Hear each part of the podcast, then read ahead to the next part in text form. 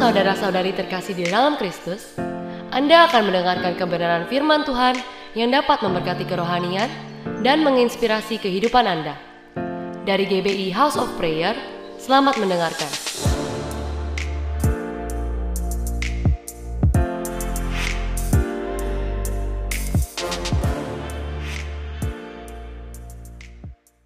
Bersukacitalah.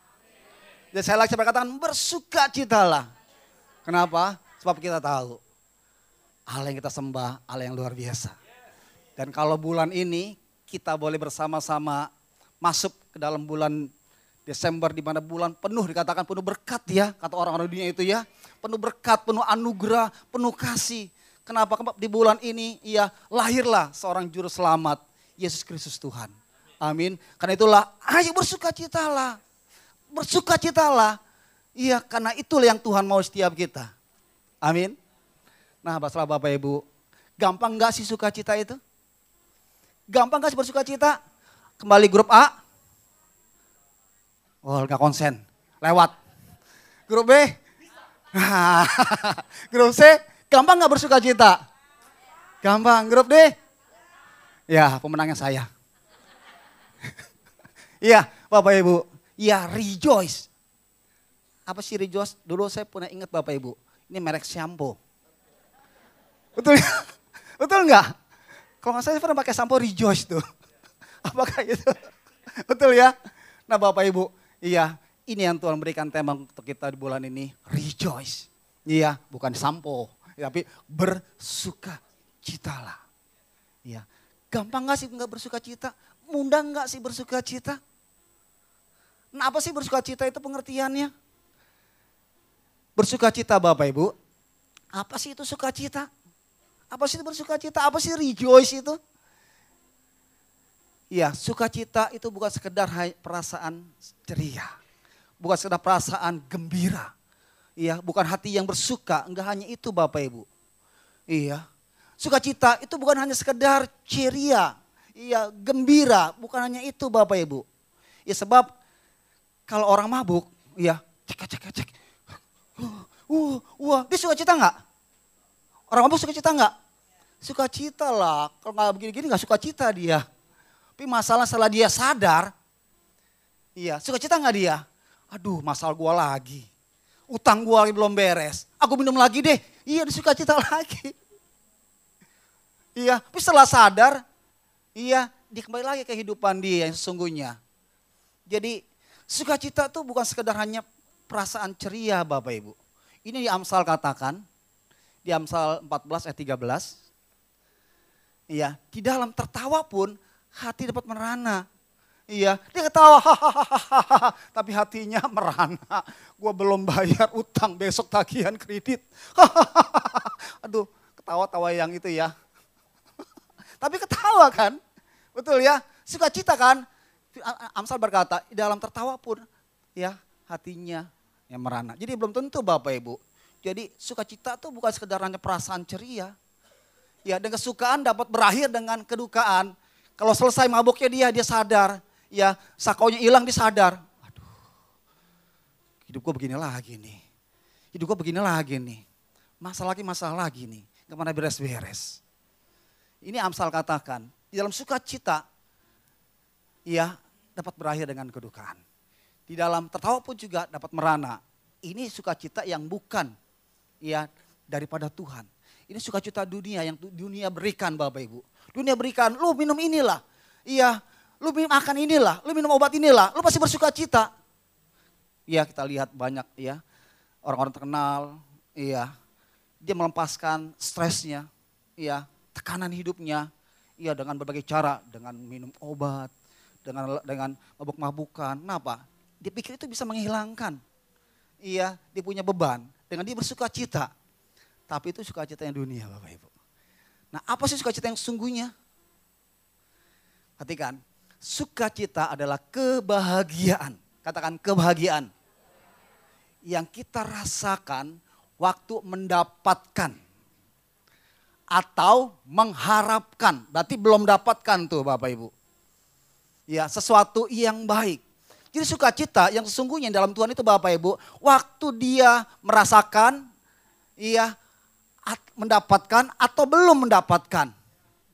Jadi sukacita yang dari Tuhan itu sukacita yang belum kita dapat, tapi kita harus bersukacita. Beda dengan dunia. Iya, dunia kebanyakan kalau bersukacita itu kalau dapat berkat. Iya, siapa yang mau diberkati? Pulang. Bersukacita enggak?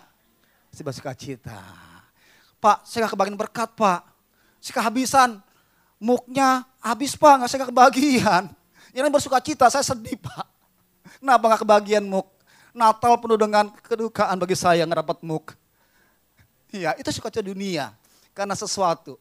Tapi kalau dalam Tuhan, sukacita dalam Tuhan itu sukacita yang belum dapatkan juga, tapi kita mengharapkan sesuatu yang iya, yang baik. Ini yang Paulus sampaikan Bapak Ibu.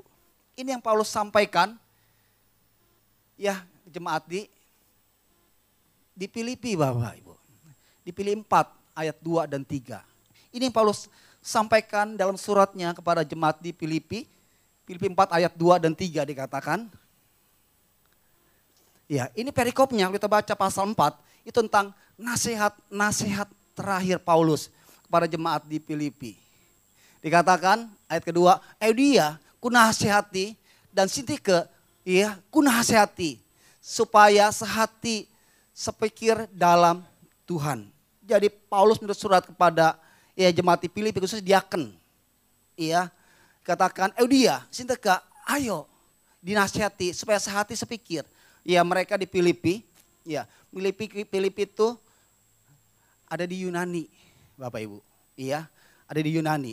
Dan di sana pada saat terjadian ini Bapak Ibu, itu belum banyak orang-orang iya Kristen. Belum banyak pengikut Tuhan. Dan Sinteka sama Eudia itu salah satu diaken di sana. Nah karena itu mereka terus ya berusaha mengabarkan kabar baik. Ya bagaimana intimidasi, iya bagaimana tekanan di sana di Yunani itu bapak penyembah berhalanya. Karena itulah Paulus berkata, kunasih itu mereka bersama-sama sehati, sepikir. Ayat keempatnya dikatakan, ya bahkan ku minta ya kepada juga ya Sunsugos, ya temanku yang setia, tolonglah mereka, tolonglah Sintika sama Eudia, karena mereka telah berjuang dengan aku kata Paulus dalam pekerjaan Injil bersama-sama dengan ya Clement dan kawan-kawan sekerja yang lainnya yang nama-namanya tercantum dalam ya kitab kehidupan. Jadi Paulus menulis surat kepada si Eudia, kepada si Sintike, ya kepada si Sunsogus untuk ya mereka bersuka cita. Bapak Ibu, Paulus menyuruh mereka untuk bersuka cita. Bapak tahu nggak Paulus keadaan saat ini bagaimana? Ya, mungkin Paulus saat ini sedang enak, sedang nyaman. Iya. Iya, maka dia tulis, ayo bersuka citalah, bersuka citalah. Bapak Ibu, Paulus ketika dia tulis surat ini, iya, dia berada di penjara Bapak Ibu. Ya, kondisi dia saya mau katakan nggak nyaman, nggak baik. Pernah ada yang ke penjara? Ada yang pernah di penjara? Ada. Iya, enak di penjara. Ya saya kalau pernah penjara ya pernah berapa kali, wah saya paling enggak gitu nyaman kalau penjara Bapak Ibu. Udah gelap, ya di sel di banyak orang-orang, duduk, rempok, gelap Bapak Ibu. Ya hawanya enggak enggak ini enggak bagus Bapak Ibu, nah itu penjara.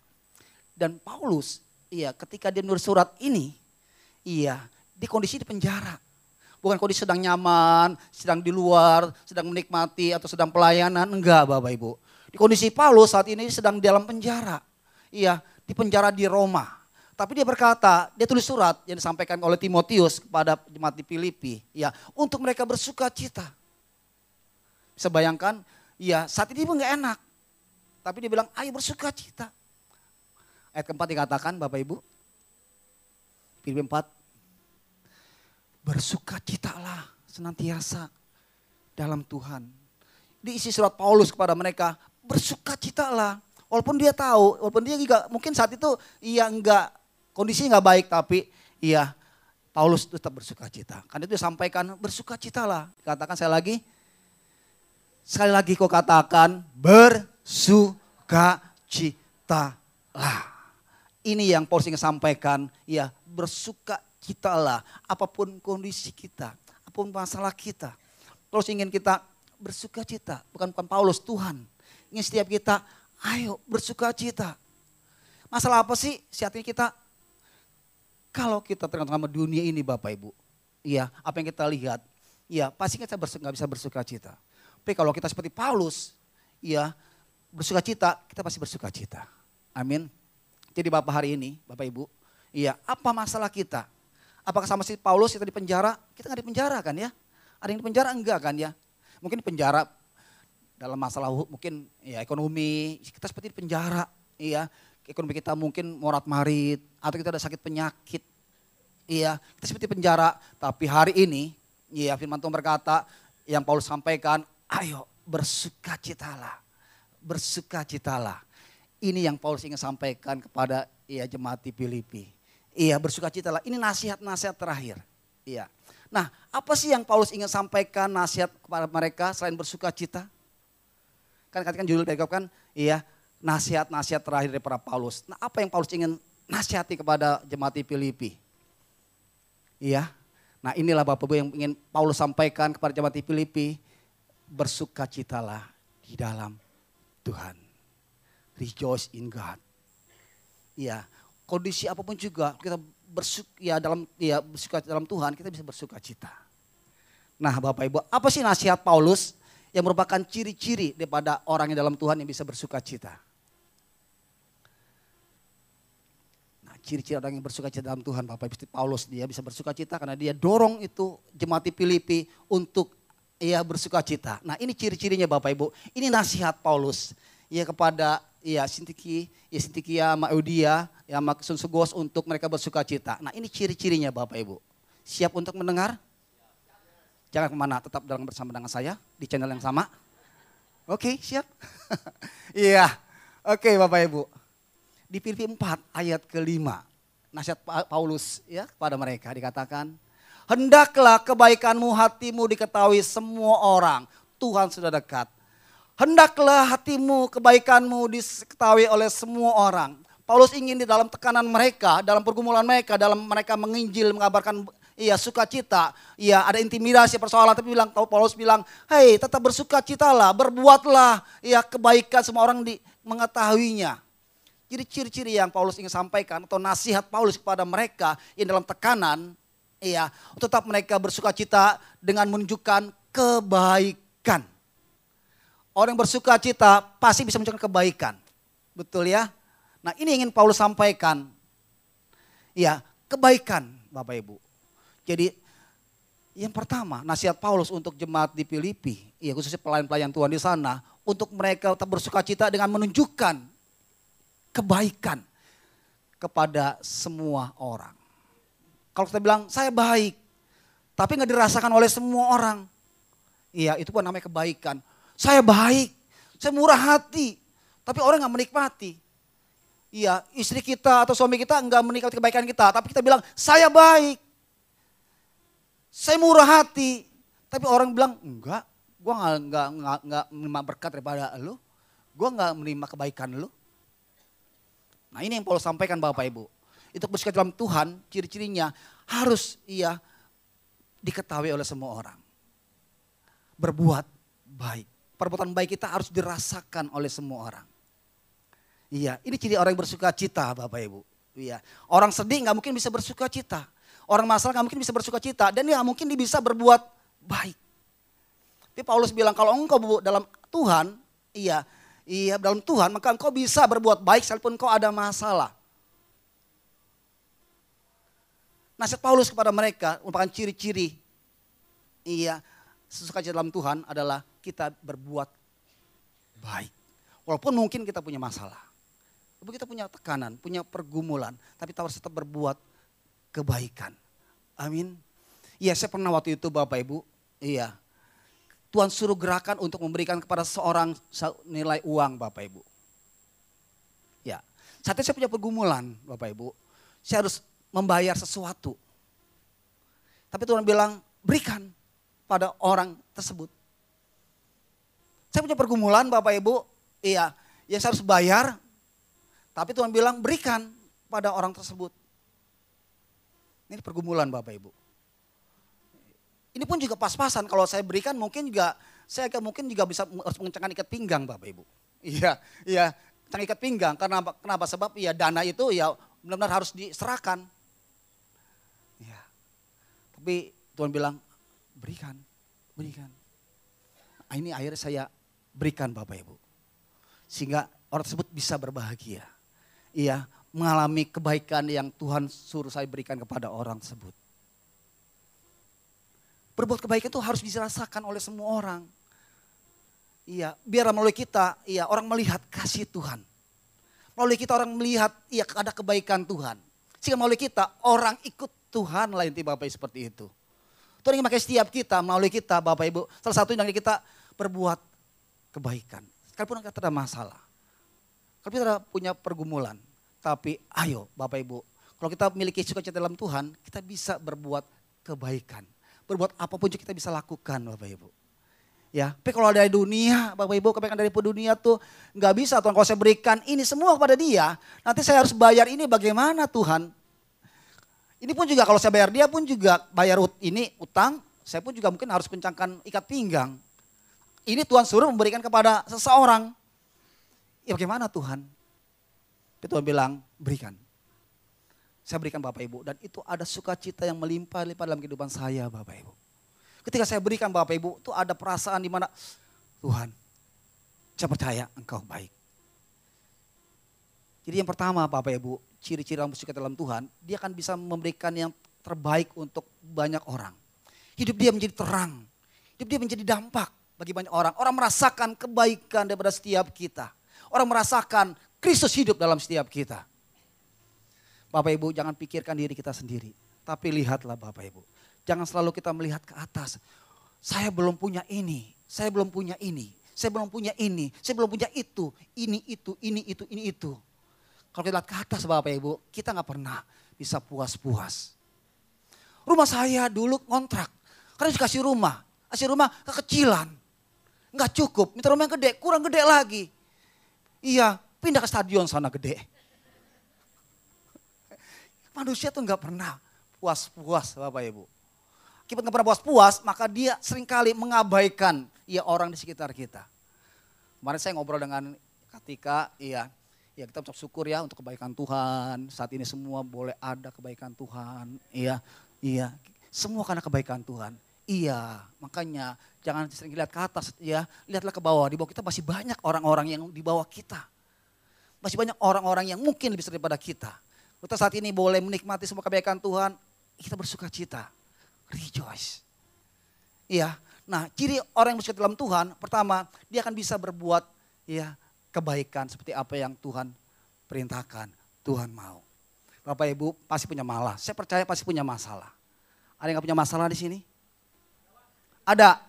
Ada? Enggak ada. Iya pernah suatu ketika ada orang bertanya, Pak saya punya masalah nih Pak. Masalahnya kelar, ada lagi masalah Pak. Selesai, ada lagi masalah Pak. Saya capek dengan masalah Pak. Begitu ya. Ya ikut saya, kata orang ini. Dibawalah dia pergi keluar kota. Ya, ke tempat kuburan. Bapak, tuh, nih, mereka itu nggak punya masalah lagi tuh. Iya, mereka sudah tenang di ukuran satu kali dua. Mereka gak ada masalah lagi. Jadi Bapak Ibu kalau nggak punya masalah, nggak mau ada masalah nanti tunggu waktunya setelah pindah ke satu kali dua. Iya, jadi Bapak Ibu selama kita masih hidup ini, masih berada dalam dunia ini, di bawah kolong langit ini, Bapak Ibu itu pasti ada masalah. Tapi satu hal percaya janji Tuhan, aku menyertai engkau. Aku bersama-sama dengan engkau, maka aku memberikan engkau kemenangan. Kan itulah, eh bersuka cita lah, gak ada alasan gak bersuka cita. Berbuatlah kebaikan. Nyatakan kebaikanmu kepada semua orang. Itu orang melihat sukacita daripada Tuhan ada. Amin. Yang kedua Bapak Ibu. Filipi 4 ayat ke-6 bagian A-nya.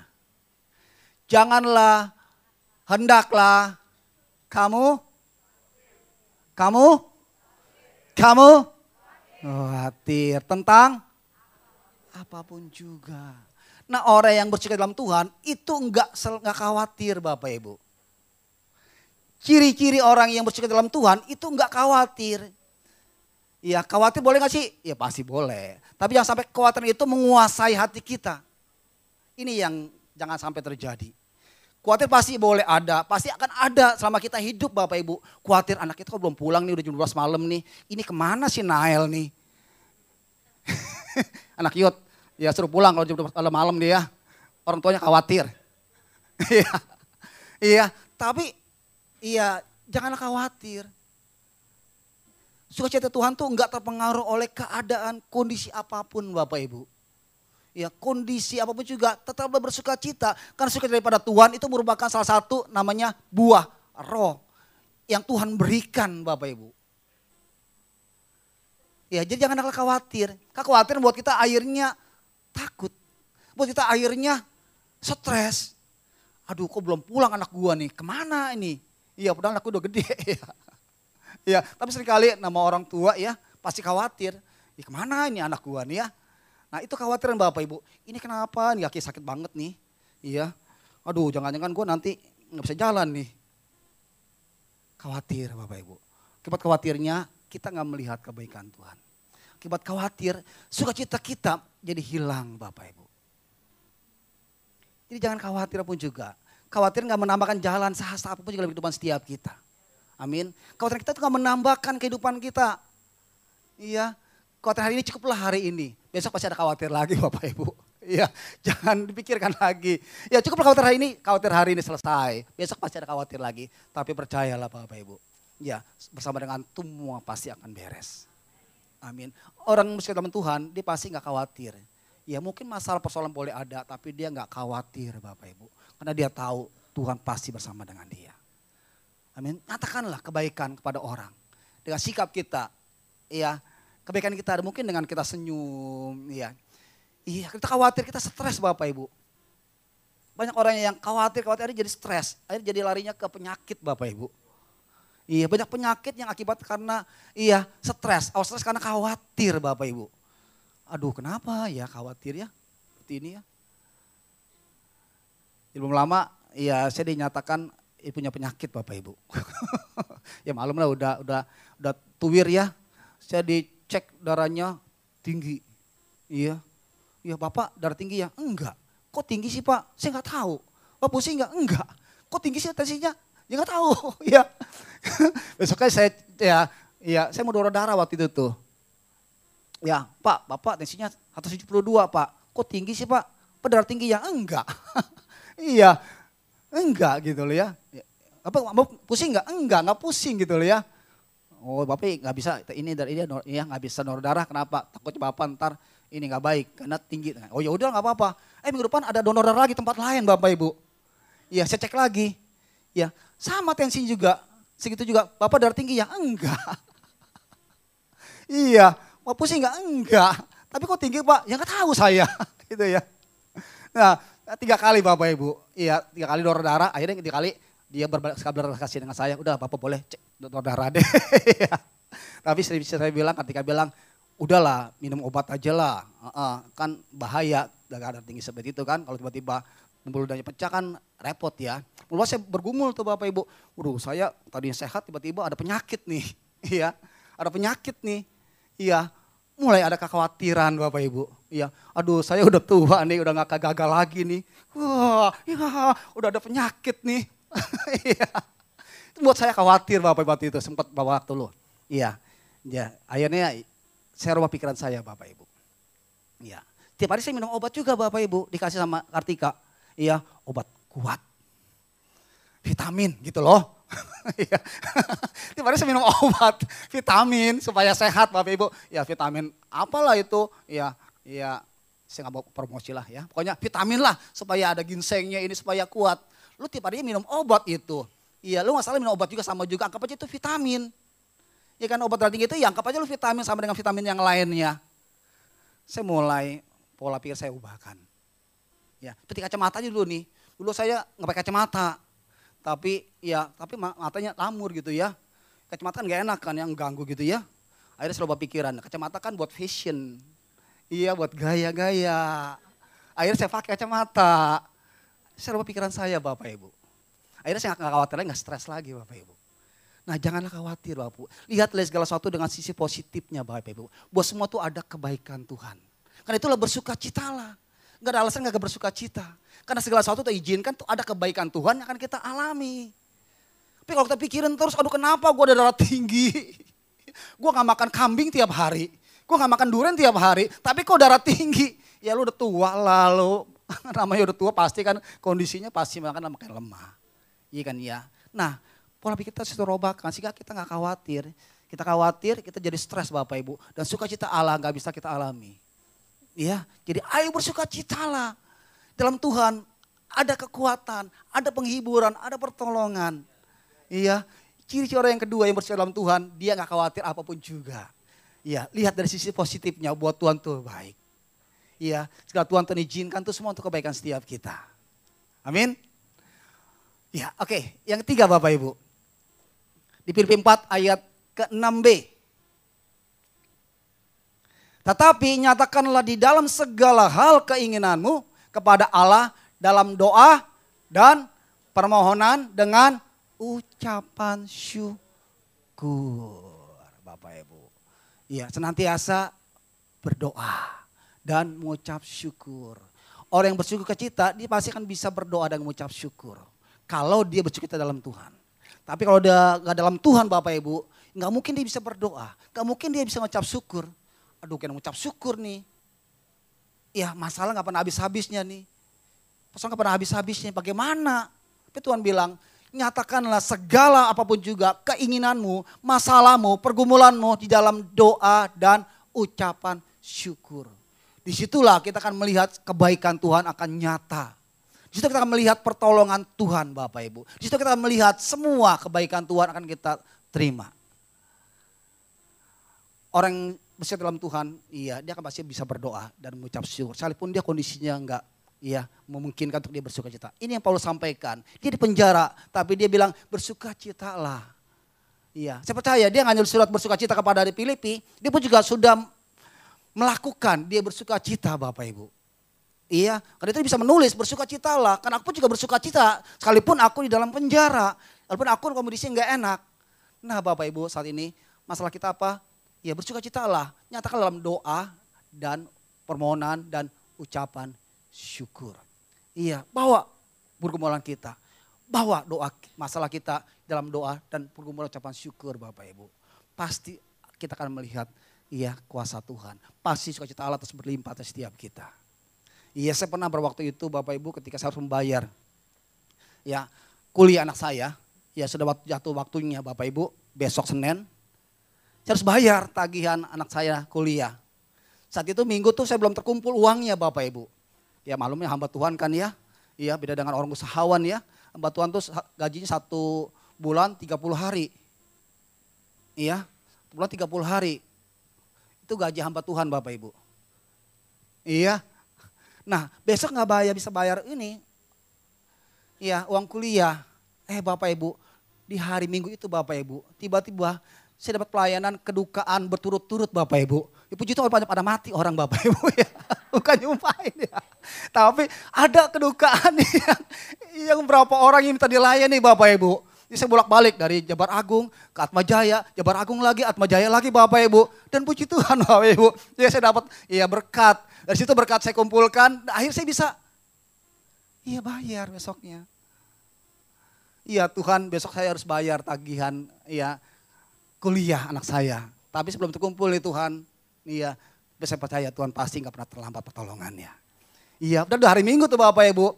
Iya, Pak, tolong Pak ada pelayanan. Tiba-tiba loh Bapak Ibu.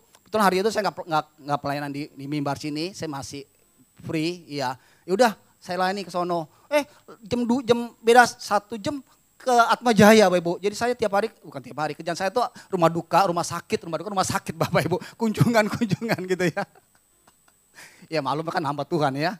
Ya pasti ya gitu, nggak mungkin saya ke mall, ngapain ke mall hamba Tuhan jalan-jalan. ya kan ya, pasti ya kan itu ya. Nah Bapak Ibu di situlah akhirnya kan saya bisa dapat berkat dan saya bisa yang bayar. Nah Bapak Ibu nyatakanlah pergumulan kita, masalah kita, iya pada Tuhan. Dan kita akan melihat kebaikan Tuhan. Kan itulah Bapak Ibu, masalah kita jangan sampai mengambil sukacita kita. Masalah kita, pergumulan kita sampai mengambil sukacita kita. Ya, sukacita Tuhan tuh nggak pernah tergantikan oleh apa pun juga. Amin. Bawalah dalam doa.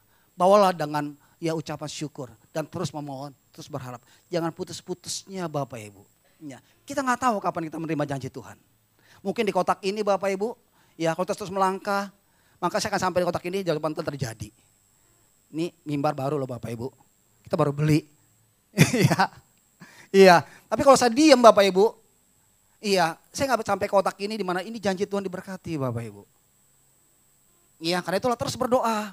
Terus berdoa, berharap, bermohon, ucapan syukur. Kita akan sampai di sini dan itulah waktunya Tuhan. Ya, bawa pergumulan kita, bawa doa kita dalam doa dan ucapan syukur, maka kita akan melihat kebaikan Tuhan. Jangan mau sukacita kita diambil oleh apa pun juga Bapak Ibu. Dunia boleh memberikan sukacita, tapi sukacita dunia beda dengan sukacita daripada Tuhan. Ya, karena itulah tetap bersukacita. Ini nasihat Paulus Bapak Ibu ada jemaat di Filipi.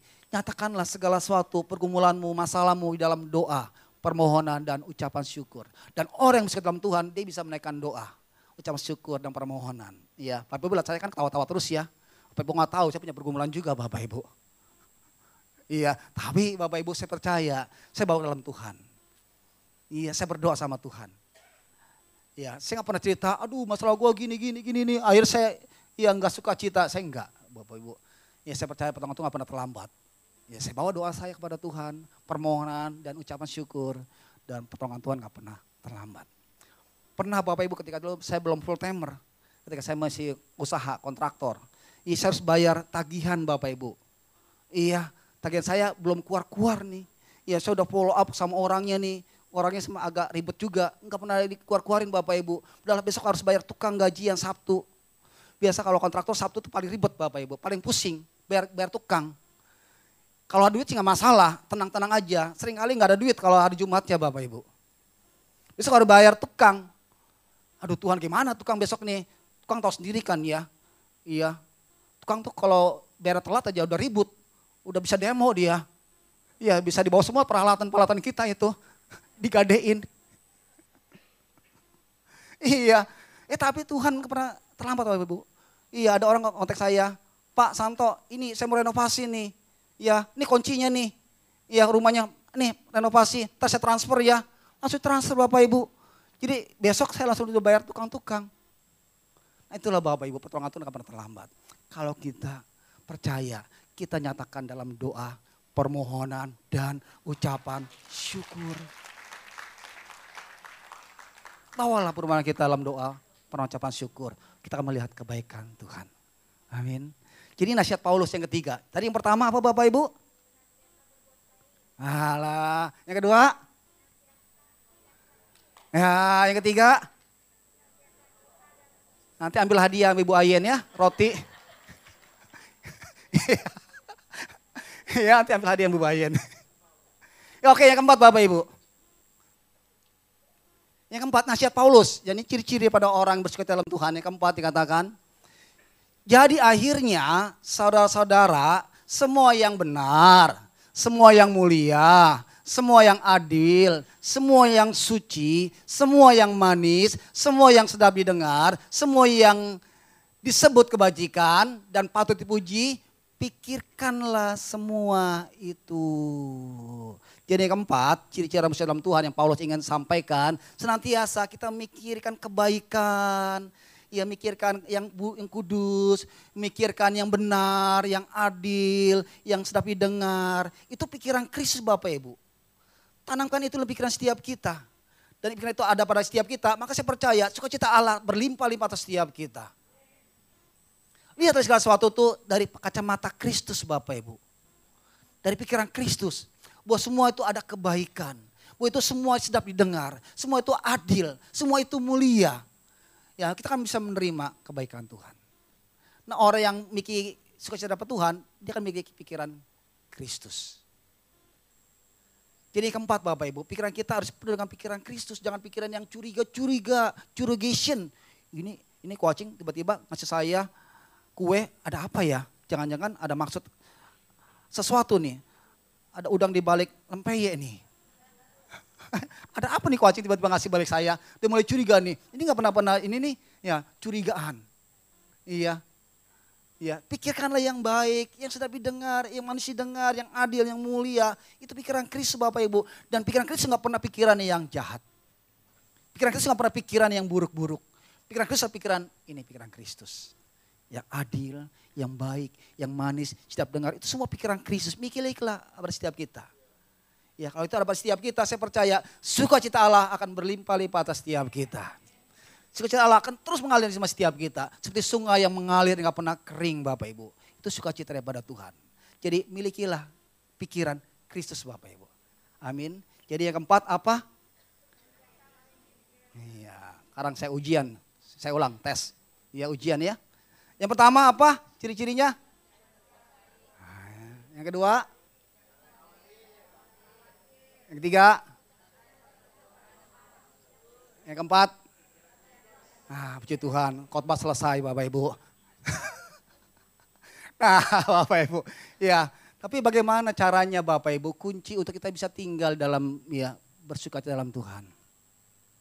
Pak ngomong sih enak Pak, tapi bagaimana caranya Pak bisa mengalami ya sekecil pada Tuhan, berbuat baik ada masalah, mengucap syukur ada masalah ketika ada dalam masalah.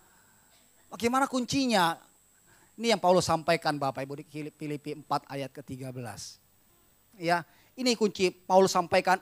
Kuncinya ini kalau engkau mau bersuka dalam Tuhan sekalipun engkau punya bergumulan masalah ya persoalan ini kuncinya. Mau tahu? Mau tahu? Ayo diklik sama-sama. Satu dua tiga. Nah klik kan? Segala perkara dapat kutanggung di dalam dia yang memberi kekuatan kepadaku jadi kunci kita bersuka dalam Tuhan Bapak Ibu hanya satu ya bawa pergumulan kita, bawa perkara kita di dalam Tuhan. Masalah pun juga Bapak Ibu bawa kita kepada Tuhan. Letakkan di bawah kaki Tuhan. Dan dia akan memberikan kita kekuatan. Dia akan memberikan kita pertolongan. Dia akan memberikan kita jalan keluar Bapak Ibu. Paulus punya masa pergumulan dia bawa kepada ya Tuhan. Ya dan Tuhan memberikan kekuatan. Ya pertolongan, penghiburan. Jadi kunci satu Bapak Ibu hanya perkara bawa kepada Tuhan tanggung. Misalnya ini perkara Bapak Ibu, ini ini perkara saya, ya, ini perkara saya. Saya bawa kepada Tuhan nih. Tuhan, ini perkara saya Tuhan. Saya bawa kepada Tuhan. Iya, saya serahkan sama Tuhan lah semuanya nih Tuhan. Iya, biarkan Tuhan berperkara. Dan itu Tuhan akan berperkara Bapak Ibu. Dia akan diberikan sukacita atas setiap kita. Jadi kunci gampang Bapak Ibu. Hanya bawa segala perkara kita di dalam Tuhan. Jadi Bapak Ibu kesimpulannya. Kalau kita bersuka dalam Tuhan ada empat. Senantiasa berbuat baik. Berbuat baik Bapak Ibu. Ayo bagikan kasih kita. Bagikan kebaikan kita. Bagikan berkat kita Ya mungkin hanya berkat secara materi, ya lewat pertolongan kita, lewat ucapan kita. Ya, jadi ucapan kita menjadi berkat bagi banyak orang. Biar orang mengalami sukacita. Iya, biar orang merasakan kebaikan Tuhan, ada kasih Kristus yang kita impartasikan lagi dalam setiap kita. Nyatakan kepada banyak orang, pada semua orang. Sehingga orang seling kita yang melihat ya kebaikan kita. Jangan ada kita tuh orang malah jadi jadi jadi apa ya jadi sebel ya. Ih ada Pak Santo, ih jangan yuk diem aja dia memurutnya bawel, ember, ternyata mana-mana nyampe. iya, tapi jadilah kita berkat di mana kita berada. Ya, biarlah kebaikan kita diketahui oleh semua orang. Iya, lampu nggak mungkin ditaruh di bawah gantang, tapi taruhlah di atas supaya apa? Bisa dinikmati, bisa dilihat orang, bisa dirasakan. Biar kebaikan ke Tuhan jangan sampai dalam hati kita, tapi biarlah kita bagikan sehingga semua orang bisa merasakan kasih Tuhan. Ya sukacita Allah berlimpah-limpah memenuhi setiap orang. Yang kedua, senantiasa tidak khawatir. Jangan khawatir. Khawatir membuat kita nggak percaya sama Tuhan. Khawatir membuat kita akhirnya nggak percaya bahwa Tuhan sanggup menolong kita. Khawatir itu musuhnya Tuhan lah Bapak Ibu. Ya kita khawatir nanti kita nggak percaya dengan pertolongan Tuhan. Kita khawatir kita nggak percaya bahwa Tuhan tuh sanggup menolong kita. Itu khawatir merupakan musuhnya Tuhan. Iya, Kenapa? Sebab kita khawatir akhirnya nggak percaya dengan kuasa Tuhan. Kita nggak percaya dengan kemurahan Tuhan. Kita nggak percaya Tuhan sanggup menolong kita, sanggup memulihkan kita. Jadi senantiasa jangan khawatir. Iya.